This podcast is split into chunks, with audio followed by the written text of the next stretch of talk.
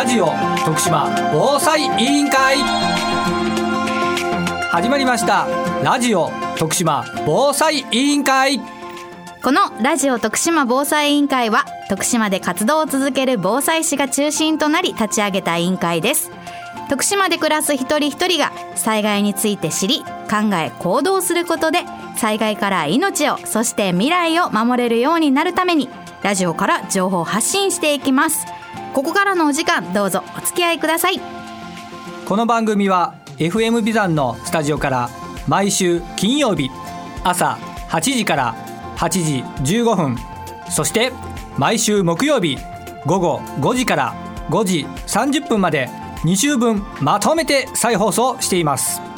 そしてこの番組はラジオだけではなくパソコン、スマートフォンでも聞くことができます。パソコンの場合は BFM791 FM ビザンホームページのトップページ左側、サイマルラジオと書いてあるバナーをクリック。スマートフォン、タブレットの場合はリッスンラジオのアプリをダウンロードして、中国・四国エリアから BFM791 FM ビザンを選択してください。ラジオの電波が届かないエリアの方もとてもクリアな音質で番組を聞くことができます。ぜひお試しください。今週は事務局長の瀬戸がお送りします。今週もみんなで防災スイッチオン、はい、ということで今日は、両国本町商店街の方にありますウッドアイビスさんに来て、ワイワイと、防災キャンプなのかデイキャンプなのか、そういったイベントをさせてもらっております、今回お声掛けをいただいた、両国本町にありますウッドアイビスの兄さんです。兄さん、こんにちは。こんにちは。今日はこのような企画を一緒にやっていただいてありがとうございます。こちらこそご協力とご発案ありがとうございます。なかなか今までこういうのってなかったんですか？こういう楽しいんはないですね楽しいんはということで、今日どういったことをやってるかというと、本来だったらお店の屋上で焚き火とかしながら、防災の話しようっていう企画だったんですよね、残念ですけど ねちょっと今日はやっぱり春の嵐というか、そうですね、前日から結構雨も降って、風も強かったので、防災たるイベントする者らがそんな強風の中で焚き火をしてはいけないだろう、そう、無理はダメ、ということで、今日はお店の方でね、みんなでこう防災食というかいろいろ工夫したアイテムを持ち寄って、今はワイワイとしておるところでございますね、もちろんこうしっかりと3密避けてというかねマスクもしっかりして、感染症対策してやっておりますので、ご安心ください。ありがとうございます。ということで、さっきみんなで屋上に一応登ったんですよね、4階まで、5階か、5階まで階段で上がったんですけど、兄さんは日常から階段結構使って行き来されてると思うんですが、最近はね一応服ぐらいやけどねやっぱり私普段あんまり階段使わないんですけど、5階まで上がるって結構行き切れますね。結構切れますよね、多分 2,3 日したら出てくるやばいでもやっぱり災害が起きて、徳島の場合津波の心配もあるんですけども、そういった時に垂直避難と呼ばれるより高いところへ逃げるっていうのは必要になってくることかと思うんですけども、そういうのもやっぱり商店街に暮らしていったそういう視点でも防災せないかんなみたいな思いますか？そうですね、それをね防災考えてて、やっぱりどっかへ逃げるとかね、そんなよりとりあえずこの自分の屋上へ避難する、それから考えるみたいなのが一番あれかなと思って、そうですね、今日もみんなで順番にね、上がらせてもらいましたけど、高いとこ登ったことないっていう子もいて、それもいい経験になったなと思います。そうですね、なんかそんな経験ね、良かったと思います。ありがとうございます。いえいえ。そんな屋上でちょっとこうファイヤースターターっていう、火を起こすためのアイテムをちょっとだけ、焚き火とまではいかないけど、みんなで火花を起こすとこぐらいまでやってみようということで、させてもらったんですが、やっぱり1回やってなかなか起きないけど、頑張ってやったら着いたっていう男の子がいまして、何回やったもうね多分先こすりぐらいやったんじゃないかなと思うんですけども、そういった参加者の方々の声もね、この後聞いて回ろうと思うので、ぜひ、また兄さん出てきてください、ラジオ、ありがとうございます、引き続きよろしくお願いします、よろしくお願いします。下のお名前教えてください。紅葉です。何年生ですか？3年生です。今日初めてやったことを教えてください。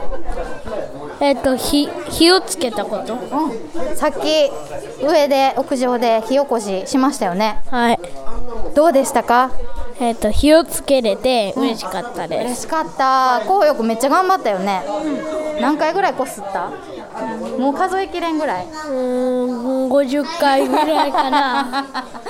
最初できると思った？最初は前にママがやっとったけど、ママがやってもなかなか無理やったけん、自分は無理かもしれんなって思っとったけど、もしかしたらもう無理やなって思っとった。でも途中からだんだん火花がね飛ぶようになってきて、これいけるんちゃうかと思って、思った。ほんで頑張ったら最後ついたよね。最後のところね、ついたな。ついた瞬間どう思いました？これもし災害が起きた時に電気がなかったりしたら、もう寒い中でお外で過ごさないかみたいな時があるかもしれんねんけど、そういう時ファイヤースターターあったらつけれそうですか？多分何時間かあればまたじゃあ定期的にやってみてください、安全なところでね、っていうかもしかしたらみんなとかがやっとったけん、火花があったけん、ほなけみんなのおかげでできたと。自分じゃなくてみんなで。なんて素敵なことを言うんだ君は。素晴らしいですね。みんなの応援もあったし、アドバイスもあったし、いろんな環境が合わさって本当の力が発揮できたわけよね、頑張った。お疲れ様でした、ありがとうございました。また頑張ってね。お母さんにちょっと息子の頑張りを聞きたいと思います。息子さんが初めてファイアスターター着火できましたけど、いかがでしたか？ちょっと見てる時はもうなんかいつやめるんだろうっていうか見てたんですけど、最後着いたんでほんまになんかみんなうわーっとなって最後まで頑張ってよかったですね。本当にやっぱり実際体験してみてやってみるとね、自信にもつながるし、今日来て興味持ってくれたんで、なんかいろんなことになんかこれからいろいろ発展していってくれたらいいなと思います。お疲れ様です。ピーナッツのバンドです。改めてこういう防災のイベントっていうのは参加することありますか？初めてです。今日参加してみてイメージしていたものと違う部分もあったかと思うんですが、いかがでしたか？意外と身近なものでこう楽しく防災活動を楽しめるのかなっていうのが感じまして、子ども向きで良かったです。ありがとうございます。娘さんもファイアスターター頑張ってましたけど、今日は火花は散ったけど点火はできなかった、着火はできなかったということなんですけど、お母さんから見ていかがでしたか？娘さんの頑張り。積極的に取り組んでくれてたので、いい経験になりました。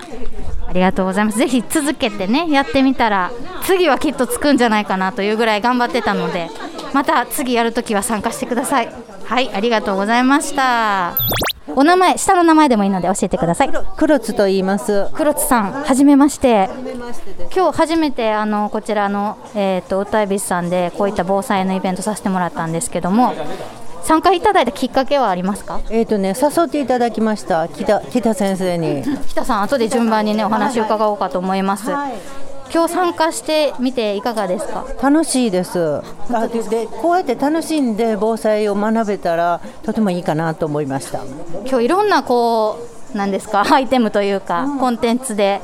みんな楽しみながら防災やってるんですけど、一番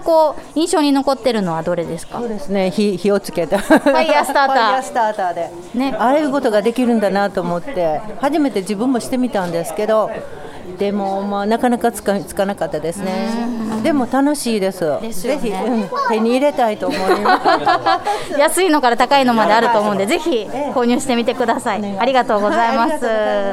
湯煎でチョコを溶かしている北先生に